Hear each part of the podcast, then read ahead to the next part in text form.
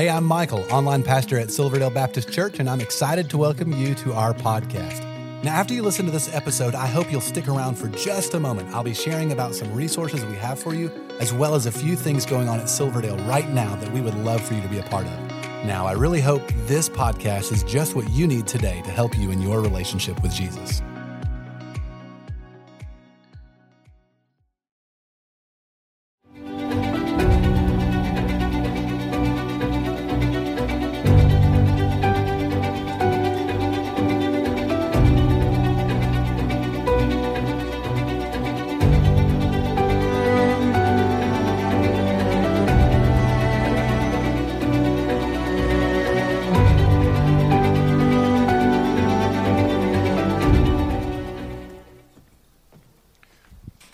Apologies, I forgot something.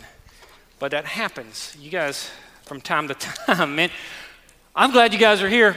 And um, if you're joining us online, an app, or a podcast, thank you so much for being here with us as well. And as always, I just want to invite all of you, if you could get out your Bibles or get out a Bible app. And I want you to go to the book of Exodus. That is the second book in the Bible. Go to chapter 4 we're going to be looking at a couple of verses in Exodus chapter 4. And, um, well, just by just some of you may be thinking, hey, I thought we were going through the, the book of Corinthians.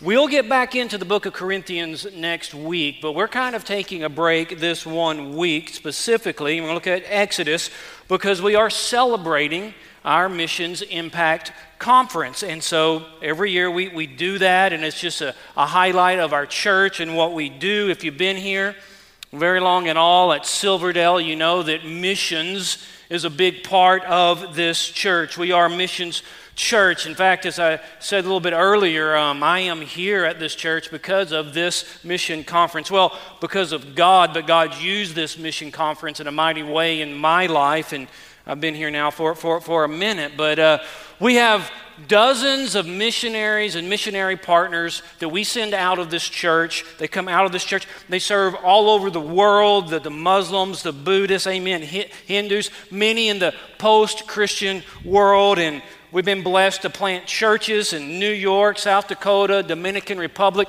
many other places. We've been, in, been blessed to be a part of that. But not only do we um, serve and send and give to missions on, on, in other countries, we do a lot of things locally.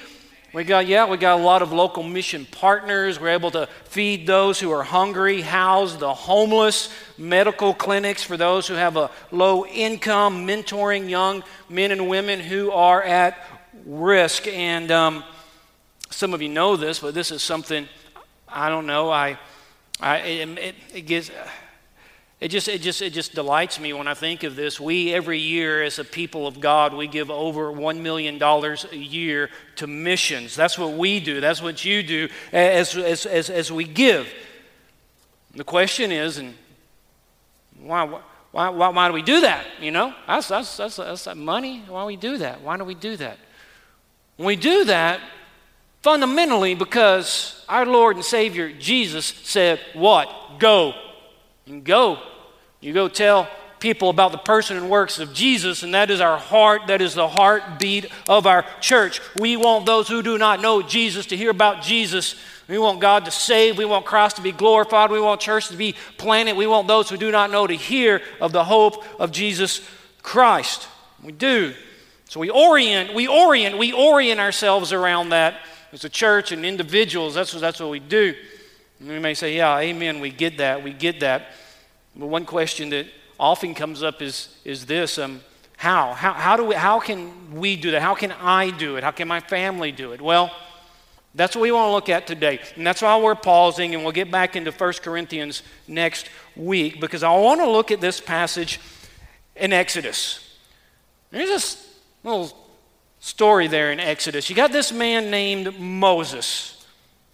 And God calls Moses. He, gets, he places a call on Moses. He says, Moses, I'm calling you to deliver my people Israel out of the bondage that they're in. And it's an interesting story. Now, for well, uh, words seem to fail me when you interesting. That's a weak word, right? It's more than interesting. It's divine, but it's beautiful. And you got this guy Moses, and God puts a call on him. He's 80 years old. Not only that, he's a fugitive. He's a fugitive from Egypt. That man, Moses, he done killed the guy. And he's living with his father in law, Jethro. Well, really, he's keeping his father in law's sheep, and he's living way out in the middle of nowhere. And that's, that's Moses, because you got this, this guy Moses being called by God.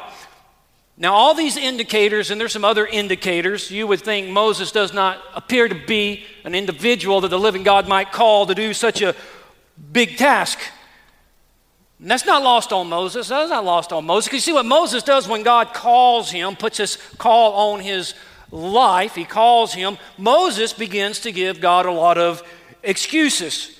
He starts giving all these excuses, thinking of ways that he might get out of the call that God has placed on his life. Once again, not uncommon. We do stuff like that. And one way or another, I think all, if you're a Christian, You've all done, we've all, I've done that. And God says, I want you to do this. God calls you to do this. And the first thing we tend to do, we tend to think, hey, I'm going to make an excuse. I want to get out of this. I don't think I'm the person to do this. And so Moses says stuff, eh, Moses says stuff like, Moses, Moses goes, Moses, Moses goes, hey, God, God, God, I'm not worthy. I'm not worthy of this call. That's true, Moses. That's true. You're not worthy. Ain't no, nobody here worthy. No one's worthy, right? Moses, Moses goes, hey, God, I'm not really good with words. Yeah, you're not, Moses. You're not good with words. But once again, they don't negate the call of God. Then he uses one of the most classic examples that we use today. You know, Moses says something. Moses goes, Moses goes, Moses goes, hey, God, God, God, God, God, send somebody else. Yeah, that's classic. We say that stuff. You feel the call to do something, to serve, to be involved, maybe to go, to do something that you have not done before. The living God calls you and you know He's calling you, He's sitting on you, and you say, I hear you, God, but could you send another individual? And so He's arguing with God. Once again, we all do that or have done that. But in the midst of this, this calling that God's placed on him, and he's making all these excuses, um, God asked Moses a really interesting question. And the question is this we'll look at it in a moment, but God says, in the middle of all this, He goes, Moses, what's in your hand? What's in your hand? That's interesting because God was not lacking knowledge. I mean, God knew what was in his hand. He did not need Moses to inform him what was in his hand. God was asking him that question because there's something that Moses needed to understand. He's, he's given these excuses. Excuses. God says, "I want you to understand something," and so we can draw out of that. There's something that God wants us to understand, right? Because we all making ex- God's placing calls on us. God's asking us to do something, things. Maybe we making excuses. Maybe you making excuses, and God can still ask that same question to you and I. Hey, hey, hey, hey, what's in your hand, man?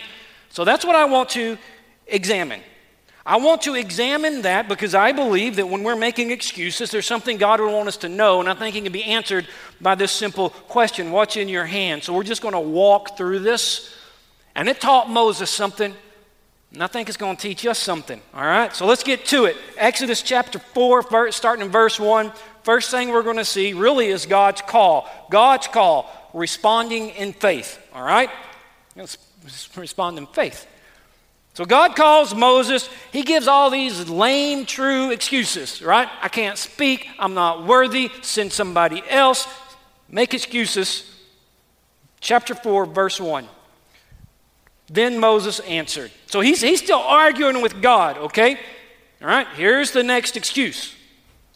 But behold, they, that's the people, will not believe me or listen to my voice, for they will say, the Lord did not appear to you. Okay, so that's the excuse. That's that's the excuse.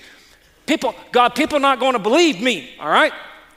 You know, people are not going to believe what I say, right? They're not going to believe me, God. Once again, we can use those excuses, but we see right here, Moses is not struggling with the message. That's not a struggle.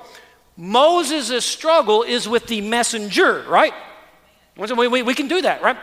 Hey, God, listen, listen, listen, listen. I want it to be done. The thing that you want to be done, I want that to be accomplished. It's a good thing, God. That's a good thing. That what you want to do, God, that's a good thing. But what I want you to know, God, is I'm not the man to do it. I'm not the person. the struggle is with me, right? And that's what he's saying, right? You, you, don't, you don't got the right person, God. God, you made a mistake. you imagine that? Can you imagine that? Can you imagine that telling God he made a mistake? Well, I can't imagine it, friends, because I've done that before. Now, God, you made a mistake. Made a mistake. Somewhere you did not calculate correctly. Somewhere you're missing something. God, I see something that you do not see. What I see is that I can't do that, and I want you to know Moses is concerned about his credibility. His credibility. My credibility. I, I, I, can't do this. Uh, my, people are not going to believe me. Once again, I would say I think that's one of our main struggles as well. It is. We struggle with our credibility. We, we absolutely do. You can take the gospel as an example, okay? Because you're a Christian, we all, we all love, we love the gospel. We're saved by the we're saved by Jesus, but we heard about him through the gospel, the proclamation of the gospel. We want the nations to hear. We all want everybody to hear. I don't struggle with that. What I struggle with is that you're asking me to be the one to deliver the message. You're not to believe me. You know, people saw me do this or do that. Whatever you struggle, we struggle, we struggle. I'm going to be honest with you. That's one of my, I, have struggled with this mightily. Insecurities. I'm not, as I'm studying this, and just comes up to me. But I just share my struggle, man. It's my struggle. Let me, let, me, let me just say this, all right? In case you do not know this, um, I, I, don't, I, don't, I don't look like, you know, what a lot of people think a pastor should look like. All right? It's not lost on me. I know, I know. Some of you, some of you, I'm the only pastor you ever had. You think this is what a pastor's supposed to look like. Thank you. I like you guys a lot. I just want to hug you. You, you see another pastor and you're like, that guy don't look normal. All right. But it's not lost on me. It's not lost on me. And I, get, I have some, I've had insecurities about that. And I remember I, I came here to this church. I'm a pastor and get invited to pastor luncheons. Pastors, pa- you would be surprised how many, you know, pastors get invited to eat. Okay, a luncheon with other pastors. And I'm like, I'm going to go there, but no one's going to believe I'm a pastor. Nobody going to believe that. They ain't going to believe that. One time I was going out to a hospital visit. You go to a hospital visit, and I go down there, and you got the receptionist there, and I'm like, hey, can you give me the room to so and so? I said their name, and they're like, they gave me, the, well, they asked me this, what is your relation to the patient? And I go, I'm their pastor. And they gave me the weird look, you know. And I'm like, no, I'm not, no, no, listen, I, I said this. I go, listen, I'm a real pastor and I'm even at a real church. Like it's not make believe, it's a real church. You can Google that stuff. My picture, well, it's on there. But you get worried, right? You get these insecurities, right? You got all this stuff. Here's what I've learned I can, you can worry too much about being accepted and not worry enough about the ministry, you know? Because I'm thinking this if, if I'm going to wait for everyone to think I look like a pastor to actually do the ministry that I've been called to do, I'm going to be waiting a very long time. And then none of you going to get, no, no, you, I'm not going to visit any of you in the hospital if I'm going to wait for that person up there to think I look like a pastor. You got to get over it. Our fear of acceptance can be a great hindrance to ministry. I think the reality is many Christians are unfruitful because they do not believe they are qualified to do what God has called them to do. We got a tendency, you know. We, here's what we want to do God calls me, He asks me, He directs me to do something.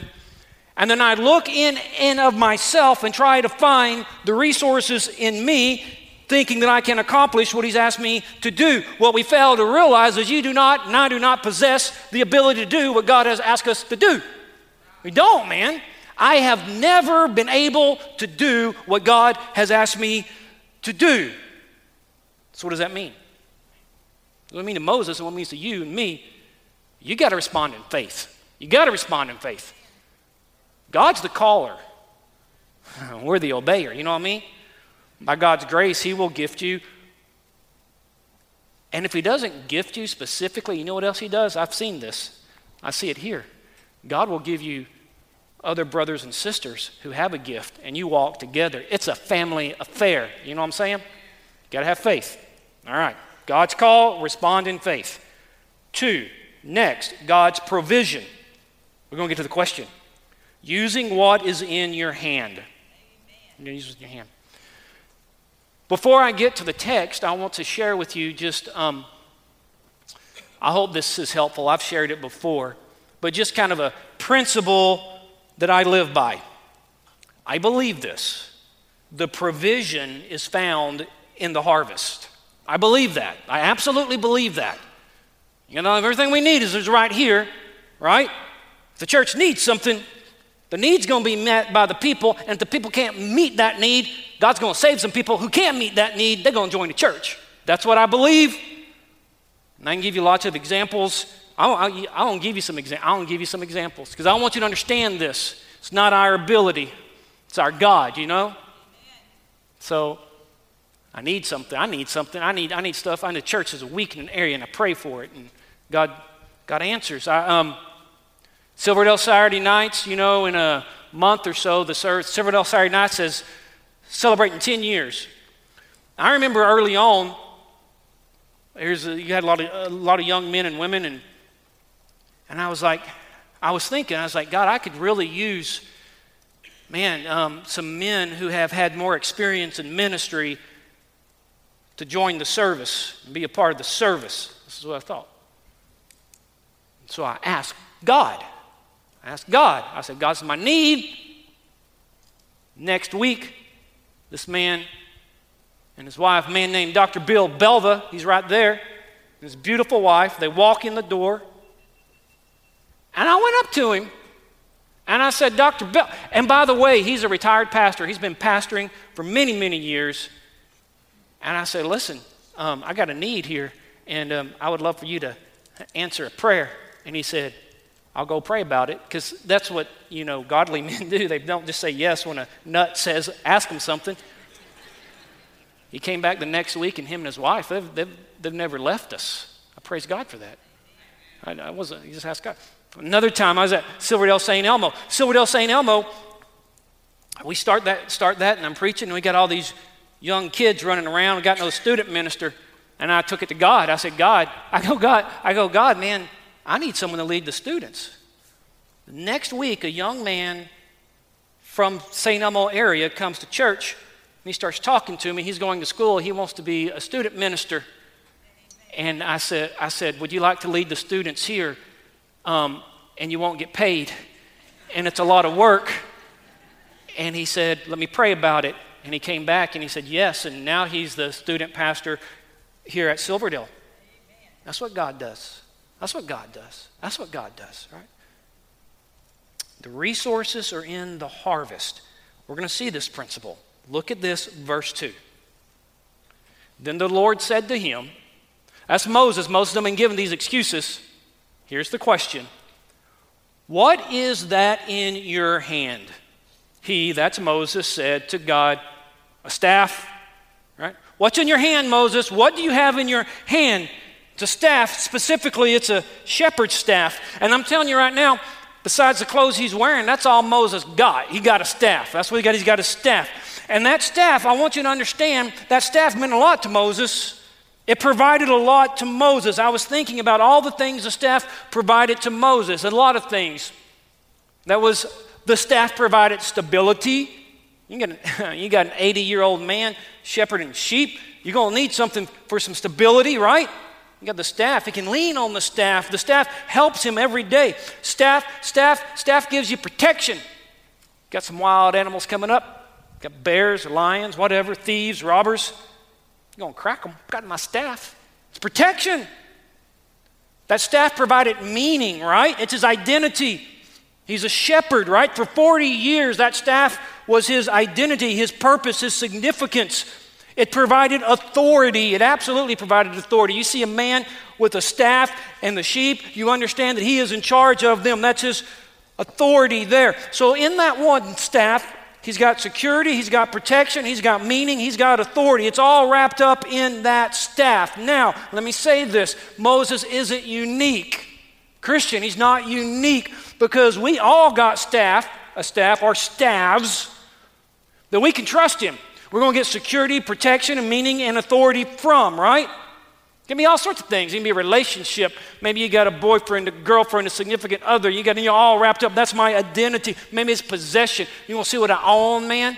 Well, see what I own? I got a car. I got these clothes. I got this, I don't know, video game. People, I don't know. That's, that's my, my possession, my stuff. I got a job. What's my title, man? This is what I do. That's what I get my identity from, my security there, you know, whatever. And then we all, money, money, money, money, money, money. We got lots of money. Money is a protection, safety, all that stuff, right? So that's Moses. That's, it's all there, right? That's his staff. I got my staff in my hand. Now look at the First part of verse 3. And he said, That's God. You got the staff. check out God. God goes, God goes, throw it on the ground. Throw it on the ground. That's God. That thing that you trust in gives you protection, gives you meaning, gives you authority. Moses, I want you to throw it on, throw it down, throw it down. Now, at that point, Moses got two options. Same options you and I got, then there's always the same options. You can say, No, I'm my staff. It's a pretty staff. It's a nice staff. I'll keep my staff, God. I'll keep my staff and my staff. Once again, I believe everyone here can relate to that because we all try to, we live like our staff, whatever it might be. Option number two, you can say, Yes. Christian, you do understand that you can always say yes to God. You can, yes, all right? So Moses got those two choices, all right? Yes, no. But here's the point when God says throw it down, God's saying give it to me. Give it to me. Moses, in your hand, that is just a stick, but you give that stick to me, it's going to be a new stick. It's going to have the supernatural, and it's going to take place. As long as you hold on to it, it's just a stick. Now, I'm going to tell you something real quick. I want you to understand. I'm not just talking about Moses' stick here. All right, I'm talking about your stick or my stick. That's what we got to understand. It's so easy to read the Bible and push it off on other people, right? I'm, I'm talk, God's talking to me and He's talking to you, all right? Moses can say yes or no. What's he going to do with that stick? Verse 3, second half, here's what he does. So he, Moses, look what he does threw it on the ground. That, my friend, is obedience. And it became a serpent, and Moses ran from it. Now, what's, no, seriously, what's that about? No, seriously, you've been there. Okay, God, no, I was thinking about this. God, you told me to do this. I did this, but the result was not what I was anticipating. You know, wait, wait, do we not already have enough snakes running around that I got to add to the snake population? And you can tell, man, Moses didn't think that was going to happen because what Moses do? He takes off. All right? But God's not done yet, okay? The call, respond in faith. The provision, use what's in your hand. Let's talk about the power. Believing in his word. Check it out. God's not done. Verse 4, first part. Look at this. Moses. But the Lord said to Moses, Put out your hand and catch it by the tail. This is crazy. Now, you guys are crazy. Now, God is asking Moses to do exactly the opposite of what his flesh is telling him to do, right? It is exactly opposite. The flesh says, run, run. God says, Moses, not only do I not want you to run, I want you to put your hand out, and I want, and God's very specific here. Catch that snake by the tail, by the tail. I don't know if you ever caught a snake, ever been to a snake handling church, or ever been taught how to handle a snake. I have some insight. Let me tell you something. You never catch a snake by its tail. No, everybody know that. You're gonna catch a snake, you don't grab the snake's tail. You don't do it. But you got God specifically here telling you, first of all, you don't want to do that. Second of all, you want to interrupt God and saying, hey, listen, ha- haven't you seen, I don't know, the Discovery, Ch- the Animal Planet? God, we don't pick up snakes like that. But God says, no, you do that. Once again, God's asking you to do something that doesn't seem logical, right? It's not logical, makes no sense. Once you got that, you got that decision.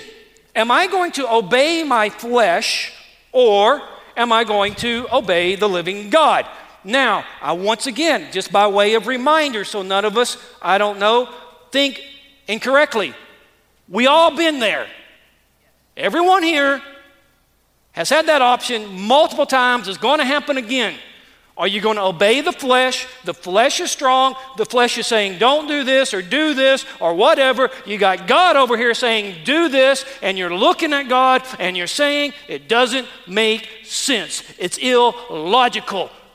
Who are you going to believe, your flesh or God? Look what Moses does. The rest of verse 4. So he, Moses, come on, Moses, put out his hand, and he caught it. Look what happens. And it became a staff in his hand. So he obeys God. He grabs the tail of the snake, and immediately it becomes a snake. Catch this, oh guys. It becomes, it, becomes, it becomes a staff. But catch this it's not the same staff he threw down. It is not the same staff he threw down. I'm going to show you this in a moment, but it's not the same staff. It may look like the same staff, it may feel like the same staff, it may even smell like the same staff. I don't know. But it's not the same staff because when he threw it down, God did something to that staff. It was supernaturally, I don't know, transformed by the power of God. It's a new staff. He laid down the staff in his hand. He gave it to God. He obeyed God. He picks up the staff. It's a new staff. You say, Travis, how you know it's a new staff? It's in the text. Follow me here. Next thing we're going to see is God's confirmation trusting God's sovereignty. Now, I want you to go to verses 17 and 20. Here's here we, where we see it's a new staff, it's a different staff, it's a better staff. Verse 17. Here's what God says to him And take in your hand this staff with which you shall do the signs. Look at verse 20. So Moses took his wife and his sons and had them ride on a donkey and went back to the land of Egypt. Here we go, check it out, church. And Moses took the staff, here we go, of God in his hand. It's a new staff. It's a new staff.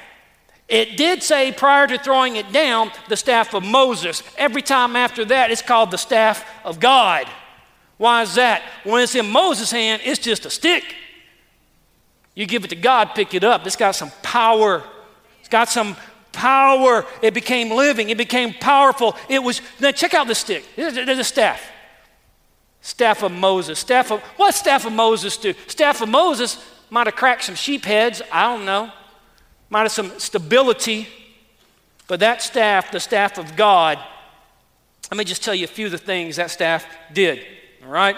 I won't go into all of them. You can read Exodus. Read it twice. It's good, man. Read it for the rest of your life. That staff defeated the Egyptian sorcerers. It turns the water of Egypt into blood. It brings forth a plague of frogs. It brings forth a plague of gnats. It brings down thunder and hail. It brings down a plague of locusts. That staff was used by Moses, by the power of God. You know what that staff did? That, that, that, that staff split the Red Sea. Now, prior to him giving that over to God, like I said, it doesn't just crack some sheep heads. Give it to God, man, you part the sea. One of the most beautiful things it did, and you can read it and study it, it brought water from a rock in the desert and it pointed to Jesus. That's what that staff did. Moses' staff, your staff, our staffs, mine, my hand. Stick, man, a stick. It's just a stick. It's a stick. You lay that down, give it to God. Power, man. Power, power, power. So, what's the take home? You know, there's a lot of stuff to take home. Here's what I would say I don't know what's in your hand. Not if you got something in your hand. I don't know what's in your hand. But whatever is in your hand, if it remains in your hand and your hand alone, it will hinder you, my friend.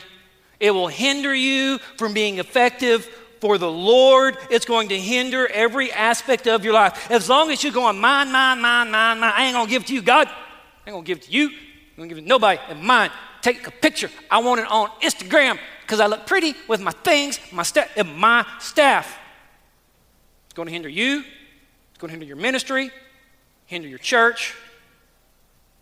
You lay that thing down, give it to God, take that thing back up, dedicate it to God. It will be used for His glory until the Lord takes you home. A simple staff given to God. Release it. Okay, so we go back to, well, several things. I know this to be true. If you're a Christian, God had placed things on you, callings. When I say a calling, sometimes you think of a big thing. Maybe God's just at, no, seriously. One of the things God could be saying, placing on your heart, hey, help out in the children's ministry once a month. And you're like, you got the wrong person. The wrong person, God, I'm telling you. Whatever it may be, small to going to the ends of the earth, first thing you got to do, respond in faith. Yeah, okay, I got you, I'll do it. What's in your hand? Believe in God's word and trust God's sovereignty. That's, the, that's what we can learn from this. Now, I want to take that and I want to bring it back to our missionaries today. I want to take what we've learned and I want to apply it to us. My desire, what I'm asking all of you to do, is I want you to join our missionaries and commit to getting involved in missions. That's what I want you to commit to do. You say, okay, okay, I hear you, I hear you, I hear you, I hear you. You say, what, what are some of the commitments I can make? Well, I just want to go through some of the things. If you get out your worship guide, if I know where mine's at, right here, and you go to where this outline, and I'm sure you all filled it in beautifully. Um, go to the very bottom. On the right, if you're looking at it on the right hand side, and I think we might have a slide up here, these are some of the commitments I'm asking you to think about. Get involved, man. Get involved, man. Number one, first little circle there. By the way, I don't want to be heavy handed here, but I'm about to be heavy handed.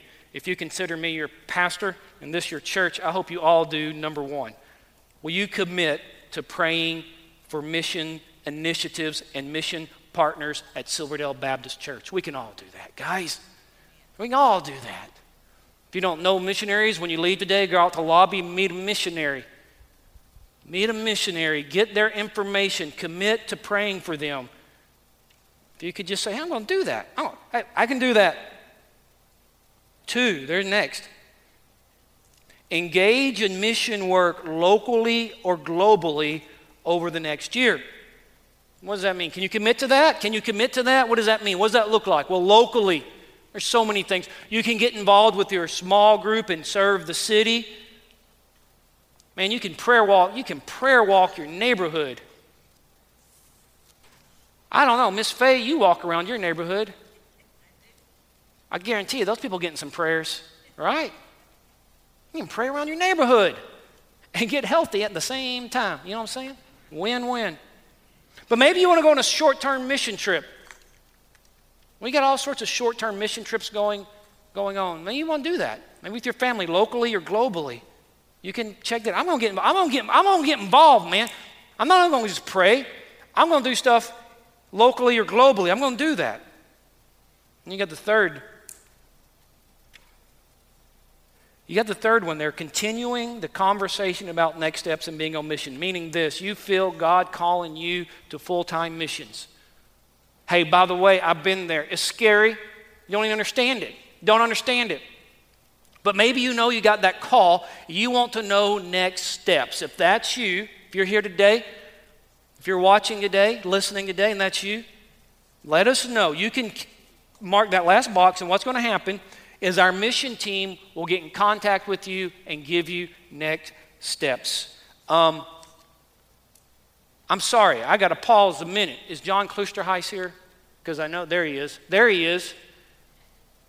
He's going to walk up here. I tell you what, just walk across the stage.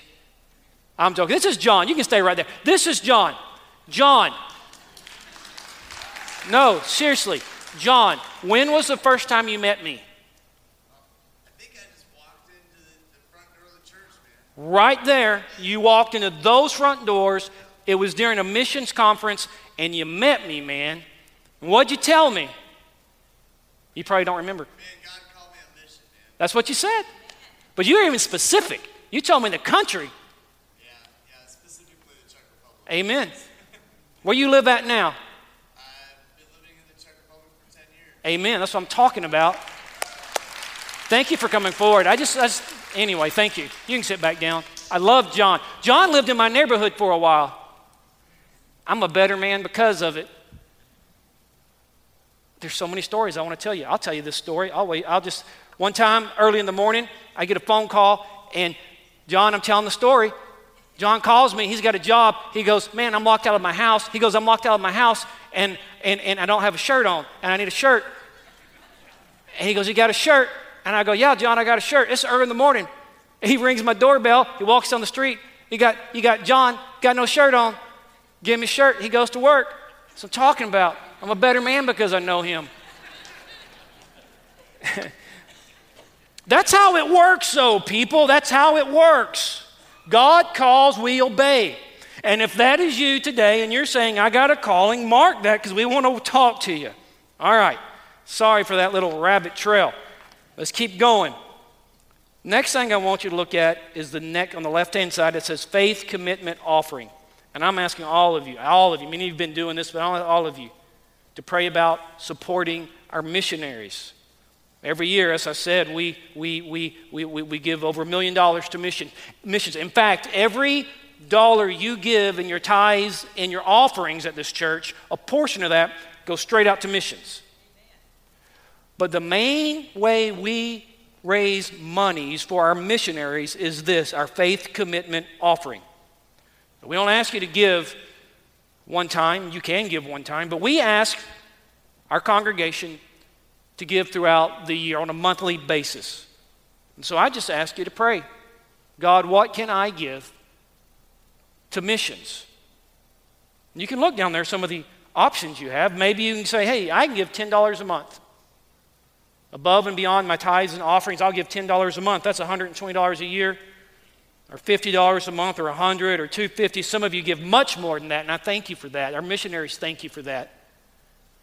And so you say, well, why do you guys know this? Why, why do you guys want to know what I'm going to give? I'm going to tell you why we going to tell why we need to know. It's something called a budget. You guys know what a budget is? Here's how the budget works. You set it, and then you stay within it. All right? You know, what we're going to do. So what we do is every year I ask, we ask our congregation to tell us what the God is leading them to give throughout the year.